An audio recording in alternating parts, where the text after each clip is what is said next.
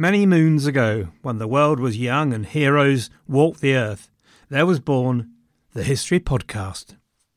And in this world, there was the Beeb. There was Lars Brownworth and a bloke called Mike Duncan, and we heard Mike and knew he was good. And so was spawned a new generation, wherein I was inspired by Robin Pearson, who picked up the mantle of the Roman Empire in Byzantium. Robin, I'm glad to say, is still going strong, is still producing magnificent history and entertainment, and here is a message from him. Hello everyone, this is Robin Pearson from the History of Byzantium podcast. It seems like you enjoy your history recounted to you by an erudite, funny Englishman. Well, I am also an Englishman. And if you like a bit of Roman history, then come join me for a 1,000-year epic of incredible highs and devastating lows. Check out the History of Byzantium wherever you get your podcasts, or go to thehistoryofbyzantium.com. For now, back to David.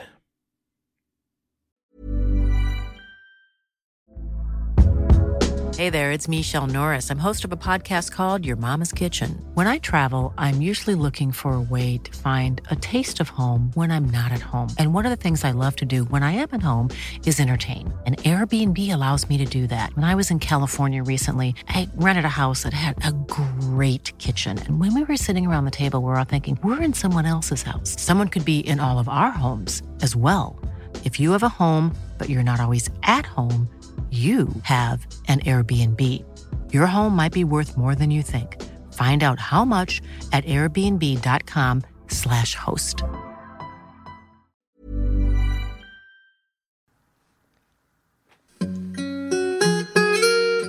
Hello everyone and welcome to the History of England, episode 234, The Pilgrimage of Grace, 1.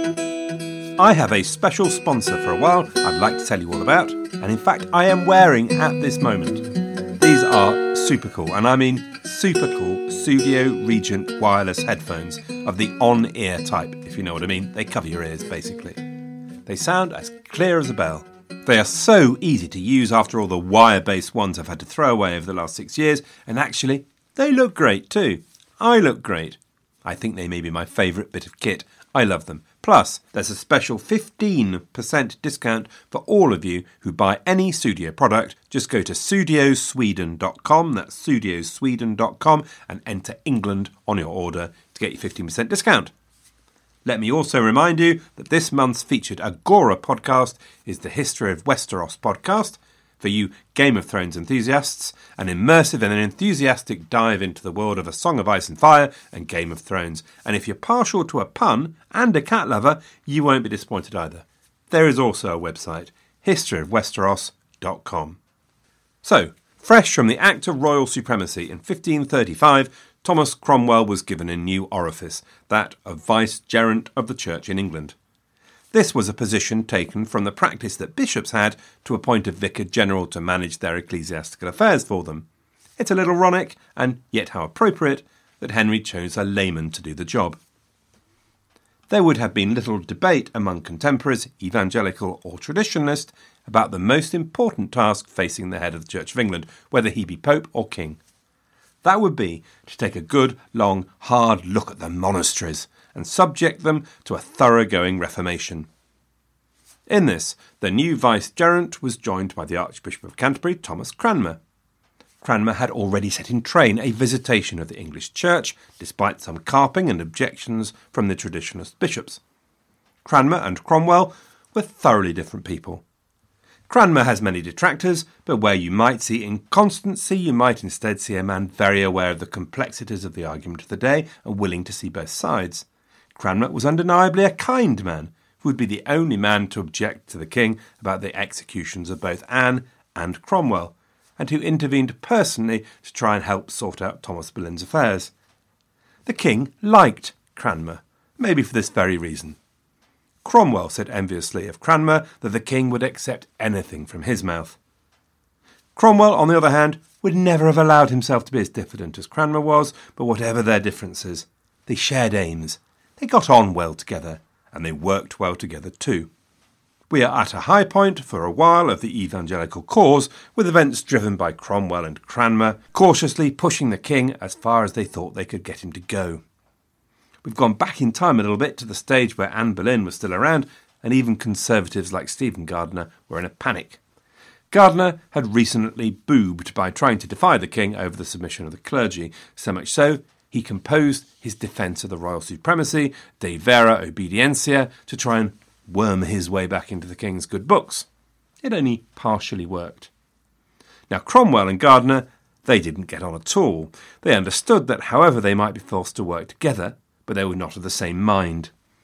The king mistrusted Gardiner now, and for the next few years he would be sent abroad. A man too talented to be completely discarded, but too political and too traditionalist to be trusted at the centre of affairs. In April 1534, in fact, Gardiner had been replaced as king's secretary by Cromwell himself. Cromwell understood that one of Wolsey's weaknesses had been his physical remoteness from the king, and that his opponents had been able to exploit their distance, oozing into the cracks like water and pushing the two apart. As the king's secretary, Cromwell would always be close to the king, and it was a post he would relinquish only with his death. As vicegerent, Cromwell was fond of sending circulars to the bishops, and actually it's a feature of Cromwell's period in power that he constantly informs and communicates with officials at all levels, including sheriffs and JPs as well as bishops. He takes care to try and sell a message. His early communication included reminders to the bishops to reinforce the king's supremacy and remove the pope from all communications. The response he got illustrated that the episcopate was now itself divided between enthusiastic evangelicals and very unenthusiastic traditionalists. It was a division that reflected the disunity of society as well. So evangelicals in St Albans, for example, they wrote to Cromwell and Cranmer in March 1535 to complain of hindrance of the pure word of God. Elsewhere, preachers were criticised by their congregations for dangerous innovation. In vain did Cranmer try to keep the lid on things, to create a bit of space, preserve the, quote, unity and quietness, so beloved of the medieval polity. In June 1534, he had issued a mandate instructing preachers for the space of a year to steer clear of any controversial themes. Things like purgatory, honouring of saints, that priests may have wives, that faith only justifieth, to go on pilgrimages, to forge miracles. The trouble is that while in his own head, a strange place, Henry was being very clear, the messages he was giving were actually very confusing to those around him. To do him justice, Henry did have a philosophy, the theological knowledge and the intelligence to work it all through. It's just that he was lazy. He really hadn't sat down with a wet towel on his head to create any kind of coherent doctrine. And he was hormonal, emotional. His hatred for Luther ran deep. Back in 1521, he'd called him a venomous serpent, a pernicious plague, infernal wolf, an infectious soul, a detestable trumpeter of pride, calumnies and schism. Luther had damned him to hell as a result, and Henry didn't forget an insult, whatever letters Luther might have written thereafter. So, Henry would not have it suggested that he was a Lutheran, and anyone with an I Heart Luther badge on his lapel was liable to burn. Henry presented his church as balanced between Catholic tradition and evangelical innovation, a church at once sacramental and scriptural, that would denounce superstition while carrying on with devotional traditions. Eventually from this approach would emerge the Anglican Church, but in the meantime Henry's bishops and subjects were forced to squabble over inconsistencies. For example, Henry quickly became unconvinced by the doctrine of purgatory, but he would not accept the Lutheran justification by faith alone.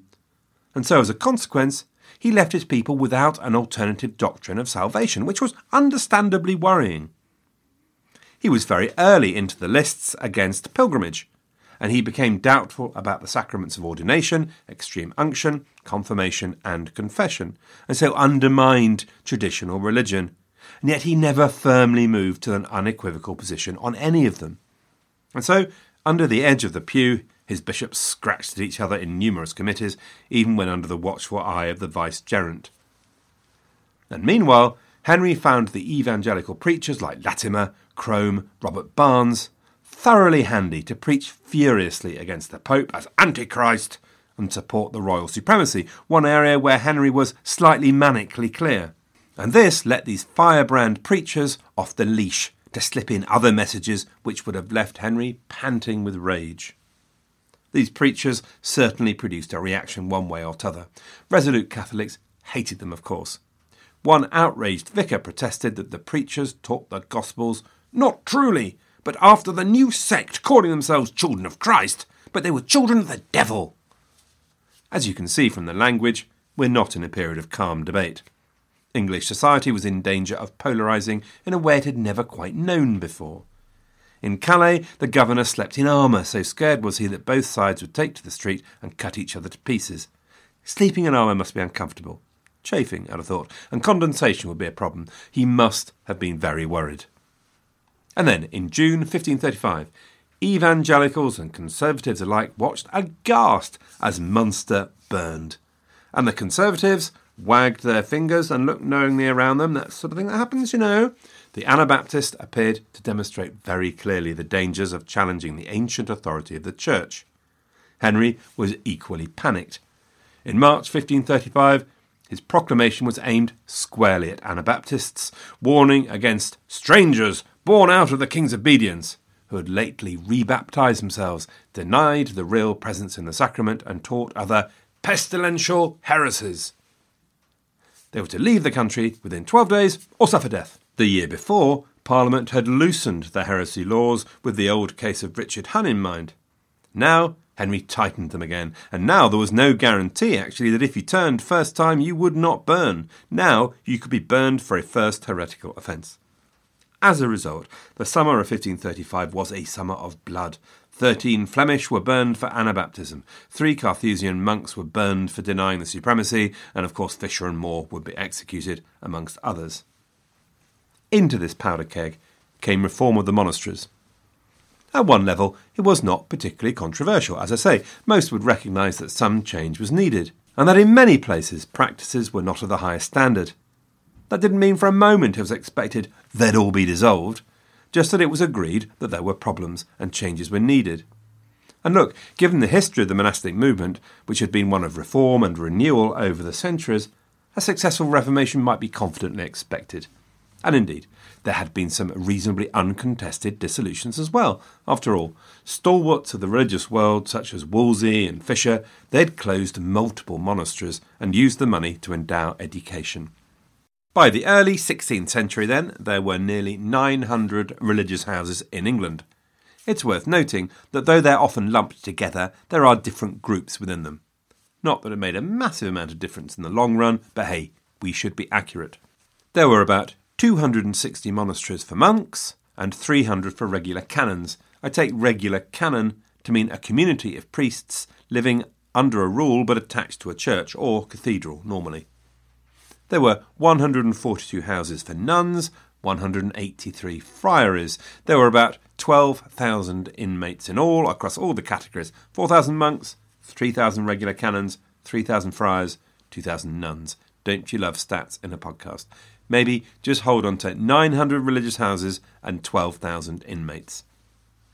The impression that these places were the home of the offspring of the great and the good, looking for an occupation, or superfluous aristocratic daughters, is by and large false. The 12,000 inmates were overwhelmingly people of the middling sort, with a few notable exceptions. Recruitment was actually holding up pretty well, suggesting that the attraction of the places was still there. The practice of child oblates had been banned in 1215, but having said that, inmates still entered pretty young, typically between 17 and 22, and that was a matter for concern. One argument was that there were a lot of demoralised and disillusioned religious who were desperate to leave. There were some, true enough, but actually it seems to have been relatively small, probably less than 10%. And actually, after the dissolution, many nuns and monks continued to live together, suggesting a more robust commitment than might have been thought. However, in other ways, monasticism did seem to have lost its way a bit. There was without doubt still learning amongst the monasteries, but their relative place in the scholarly firmament had diminished. They'd simply been overtaken by events there. Bede in all probability would have studied, taught and written at a university rather than his beloved Jarrow. The same applies to a large degree to the monastery's place in education. Schools were taking over as well as universities. Some monasteries continued to offer teaching, often by maintaining schools, and we know of 30 of these for sure, and there may have been more, but that's still a relatively small proportion of the whole. One of the criticisms Henry himself threw at monasteries was that they no longer fulfilled their charitable function. So there is this traditional image from those horrified at the dissolution, a lurid picture of the poor abandoned, frozen and starving, cast out from the loving and comforting monasteries that had previously sustained them. The whole story about this is confused by being mixed up with population growth and inflation, which undoubtedly would have caused massive problems, monasteries or no monasteries. And Henry probably had a point, that there were indeed many smaller monasteries that were too small and decayed to give much charity of any relevant level. Having said that, generally many monasteries did take their responsibilities seriously and gave what they could. The best estimate we seem to have is that something like 5 to 7% of income of the total estate went in charity, so that might be as much as £9,500 a year. This is significant in some localities, and many poor would certainly have suffered at the withdrawal of monastic charity in particular cases, but it's hardly an earth-shattering figure. Another problem was caused by the fact that while monasteries were supposed to be part of a renunciation of the world, late medieval monasteries were often large-scale landowners living off profits of farming. It's an unfortunate combination. It meant that the only contact with their parishioners often was to collect the rent and evict them if they didn't pay, which didn't make them very popular or seem very holy. All of these weaknesses, then, made monasteries vulnerable to the common criticism and driver for reform. It seemed that monastic observance were now, at best, and excluding a few outstanding examples, mediocre, uninspired, pedestrian, offering little to society, nor really fulfilling their function of offering prayers, and at worst, collections of idle monks living off rich endowments in sloth and depravity.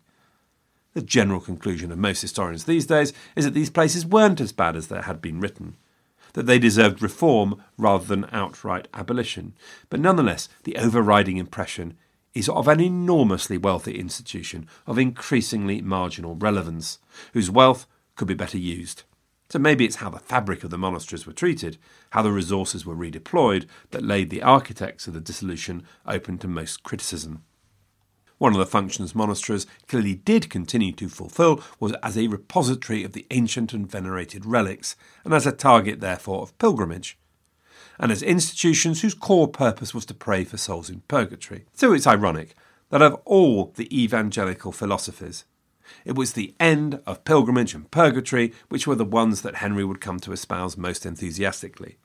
To the end of his life he would fiercely defend the real presence in the Mass, but the relics and places of pilgrimage were long gone by the time he died.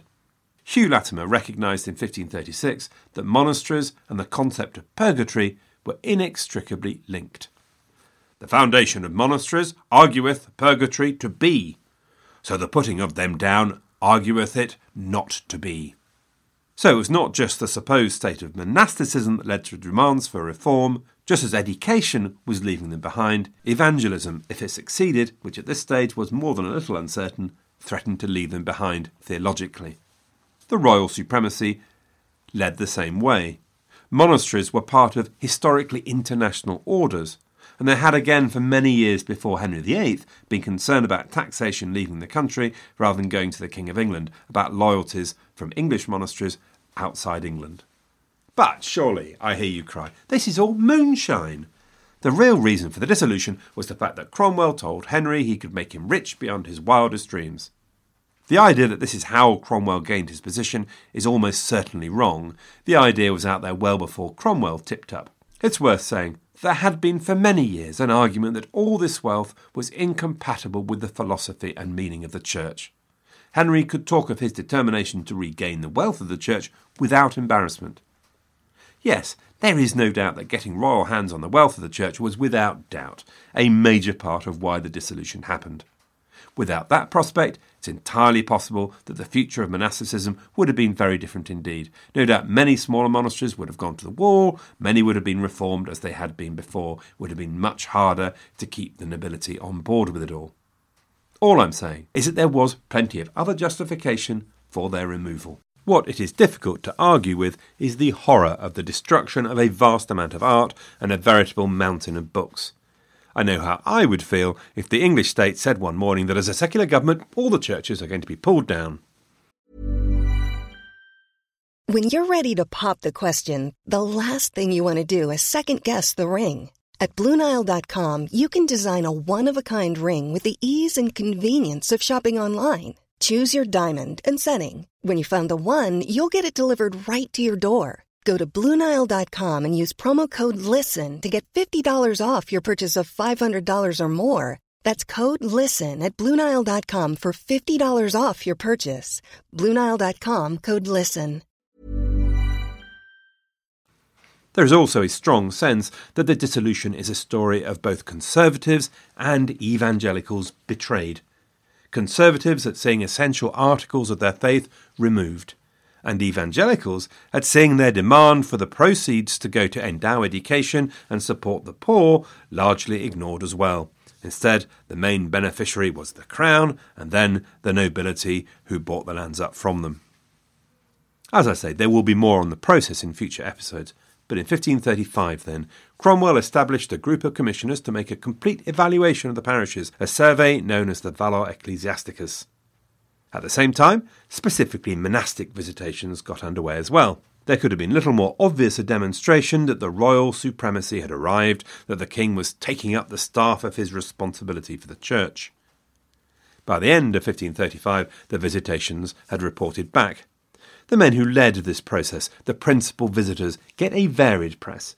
In some books, they are simply a bunch of Cromwell's hatchet men and dishonest thugs. In others, it's noted they were all well qualified for the task in terms of education, legal and practical experience. It's quite an emotive subject. The subtext is an assumption that Cromwell selected men who would give him the answer he wanted, and they set out to duly give the answer he wanted. And it seems clear enough that the commissioners went looking for trouble. They interviewed nominated people, they asked leading questions, and when they found vice, they made absolutely sure it was recorded and laid in front of their master vicegerent Cromwell. However, it's equally clear that they made nothing up. If they visited a monastery and found it well run, that's what the report said. The outcome, however, was an Act of Parliament in 1536 which declared that the smaller monasteries of income of less than £200 would be completely dissolved. It's an odd decision. It made no attempt to align quality with outcome. The visitations had found no such relationship, i.e. that smaller monasteries were likely to be worse. Anyway, local commissioners would then be appointed to visit those places identified by the Act, reporting to Cromwell as vicegerent as to whether or not he should proceed with dissolution in each case. The Act represented 372 monasteries, and at this point the talk in the Act is all about using the wealth of the monasteries better, for the poor, to endow education. It appears at this stage that Henry was following through on his promise to create a better, more streamlined and invigorated monasticism. 80 of the identified houses would actually be given exemptions when the local commissioners reported back that these houses were well run. And so it seemed that this was not just a process to dissolve, it was a genuine reform. And inmates, where monasteries were dissolved, were allowed to then go on to large houses and keep doing what they were doing. The process itself, though, whatever the intellectual argument and ins and outs, must have been pretty hideous. What people would have seen was the removal and destruction of often much-loved institutions they had been taught to venerate. As monastic houses began to be burned and slighted, the roof lead stripped, walls often thrown down, treasures removed. It was the start of a violent and wrenching process. Meanwhile, in July 1536, Convocation began to move to try and quieten the doctrinal chaos, to try and create a doctrine that both evangelicals and conservatives could get behind, and try and restore the unity and consensus that England had been used to for the last several hundreds of years. The result was a statement called the Ten Articles. As a statement, the Ten Articles was an exercise in compromise rather than clarity, and historians argue back and forth about whether they tend to indicate evangelism on the rise or resurgence of traditionalism. All seven sacraments survive. Hurrah for the Conservatives. But only three are specifically named. Hurrah for the Evangelicals. Prayers for the dead are allowed. Purgatory is not banished. But it's noted that it's not mentioned in the scripture anywhere. Maybe the clearest thing that it was a clear signal that the Crown intended to countenance reform and indeed to direct it. But the very lack of clarity of the Ten Articles helped set hairs running. And the one decisive part of the Articles helped make it very unpopular, so a slew of local religious holidays were cancelled. All of those that fell between the 1st of July and 29th of September, i.e. harvest time, were redesignated as normal working days. Now that would have really hurt. So, lots of change. The quietness and unity that Cranmer was after was as elusive as ever. The lack of clarity in the Ten Articles reflected the lack of clarity of both priesthood and congregation, and bishops complained of murmurings against the king's law. And indeed, Hugh Latimer saw in questioning itself the way to real understanding, counselling that where there is quietness, there is not truth. It's an impressive, if rather uncomfortable, doctrine. So what I'm trying to paint is a picture of confusion and uncertainty in things that had previously been immutable, whatever the quality of your local priest, however strong the murmurings of anti-clericalism in your parish. The Ten Articles almost certainly did not end the confusions and disunity, categorically not. The subject of doctrine would be returned to at least twice in the remaining 10 years of Henry's reign. And with the uncertainty came rumour, and exaggerated and wild rumours at that. In the summer of 1536, a priest from Cumberland in the north of England was heard to say in a pub in Tewkesbury in the southwest that there would be a rising of 40,000 in the north. An Essex priest at Easter in 1536 had been heard predicting a rising in the north. 10,000 would rise, and before Easter comes, the king shall not reign long. Well, he might have been wrong about that, but he reflected the unease that ran through the country like a virus. One rumour had it that all the jewels and vessels of the parishes would be taken away and replaced by tin and brass. All christenings, burials and marriages are going to be taxed. Unwanted parish churches are to be pulled down. One particularly wild rumour had it that no poor man would be allowed to eat white bread or goose without paying a tribute to the king. On the 25th of September, 1536, a royal agent called William Breyer turned up in Dent, a village in the Yorkshire Dales, and found that the day before 500 men had gathered at their church, and they'd all sworn to suffer no spoils, nor suppressions of abbeys, parish churches, or their jewels.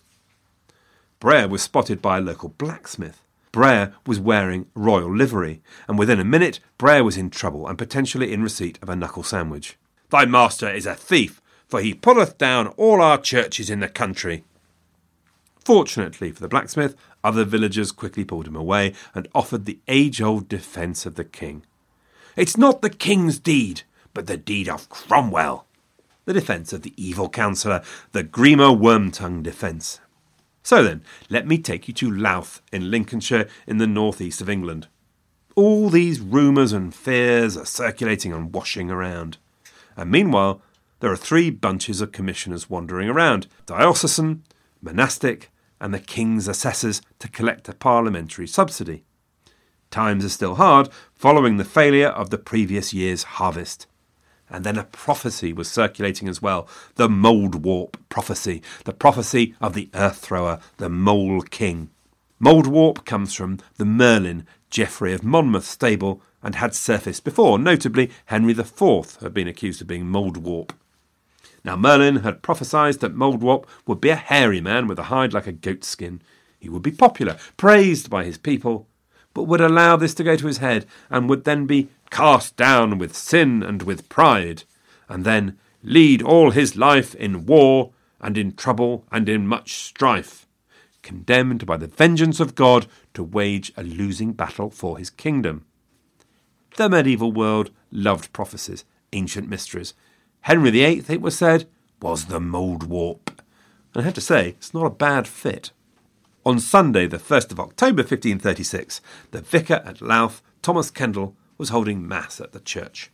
Thomas Foster, a yeoman, yelled out, Masters, step forth and follow the cross this day. God knoweth whether ever we shall follow it hereafter.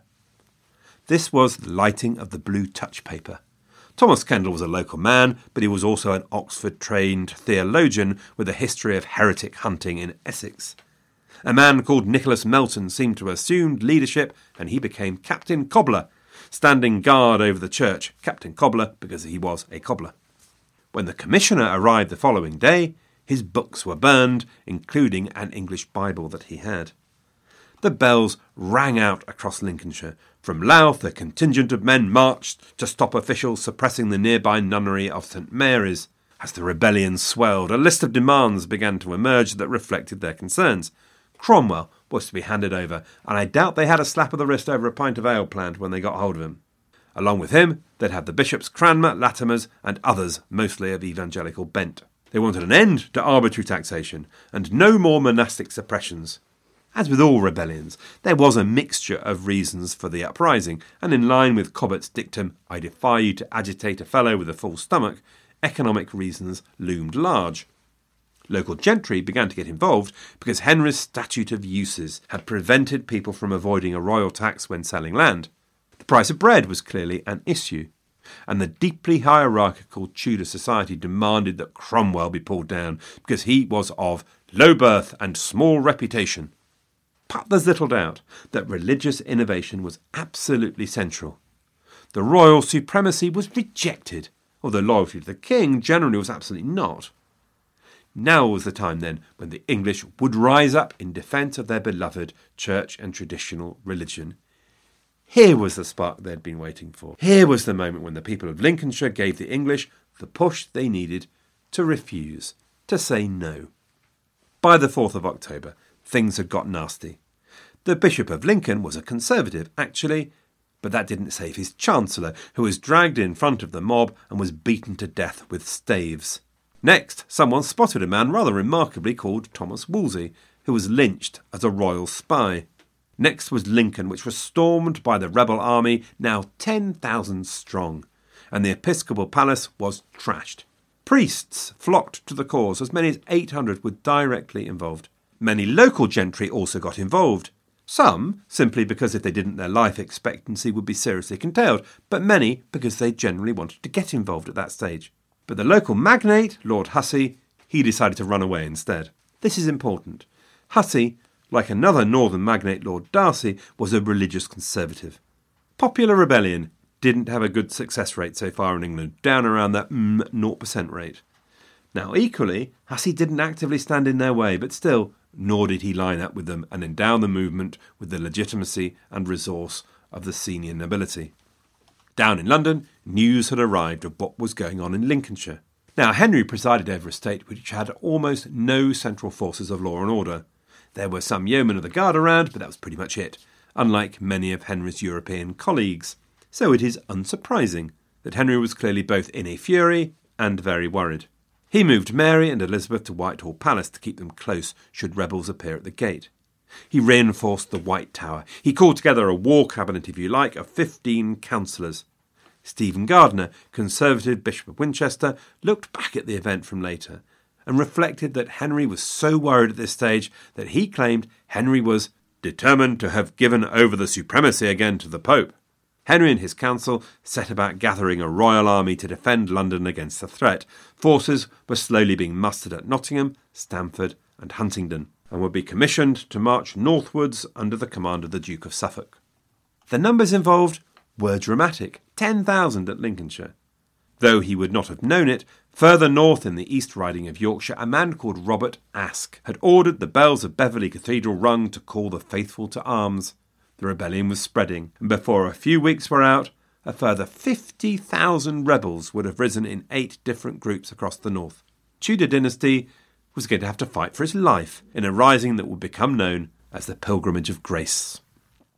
Now, I can only imagine your irritation, but this particular cliff edge is where I'm going to leave you for Christmas. I know, it's annoying, but I'm going to be taking 2 weeks off, and we'll be back with you on the 7th of January, when I promise you I will finally, after all these broken promises, tell you all about how the Pilgrimage of Grace goes.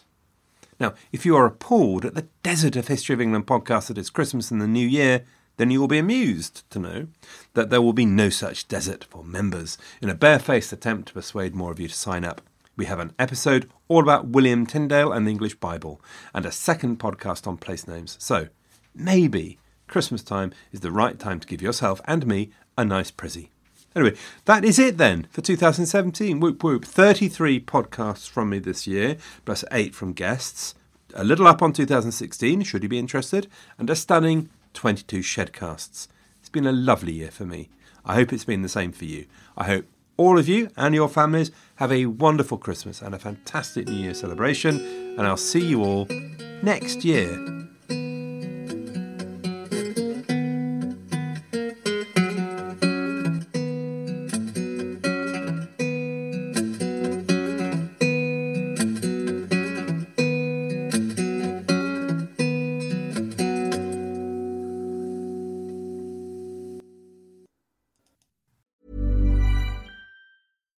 Deserves the best, and there's no better place to shop for Mother's Day than Whole Foods Market. They're your destination for unbeatable savings, from premium gifts to show-stopping flowers and irresistible desserts. Start by saving 33% with Prime on all body care and candles. Then get a 15-stem bunch of tulips for just $9.99 each with Prime. Round out Mom's menu with festive rosé, irresistible berry chantilly cake, and more special treats. Come celebrate Mother's Day at Whole Foods Market. Normally, being a little extra might be a bit much, but not when it comes to healthcare. That's why United Healthcare's Health Protector Guard fixed indemnity insurance plans, underwritten by Golden Rule Insurance Company, supplement your primary plan so you manage out-of-pocket costs. Learn more at uh1.com.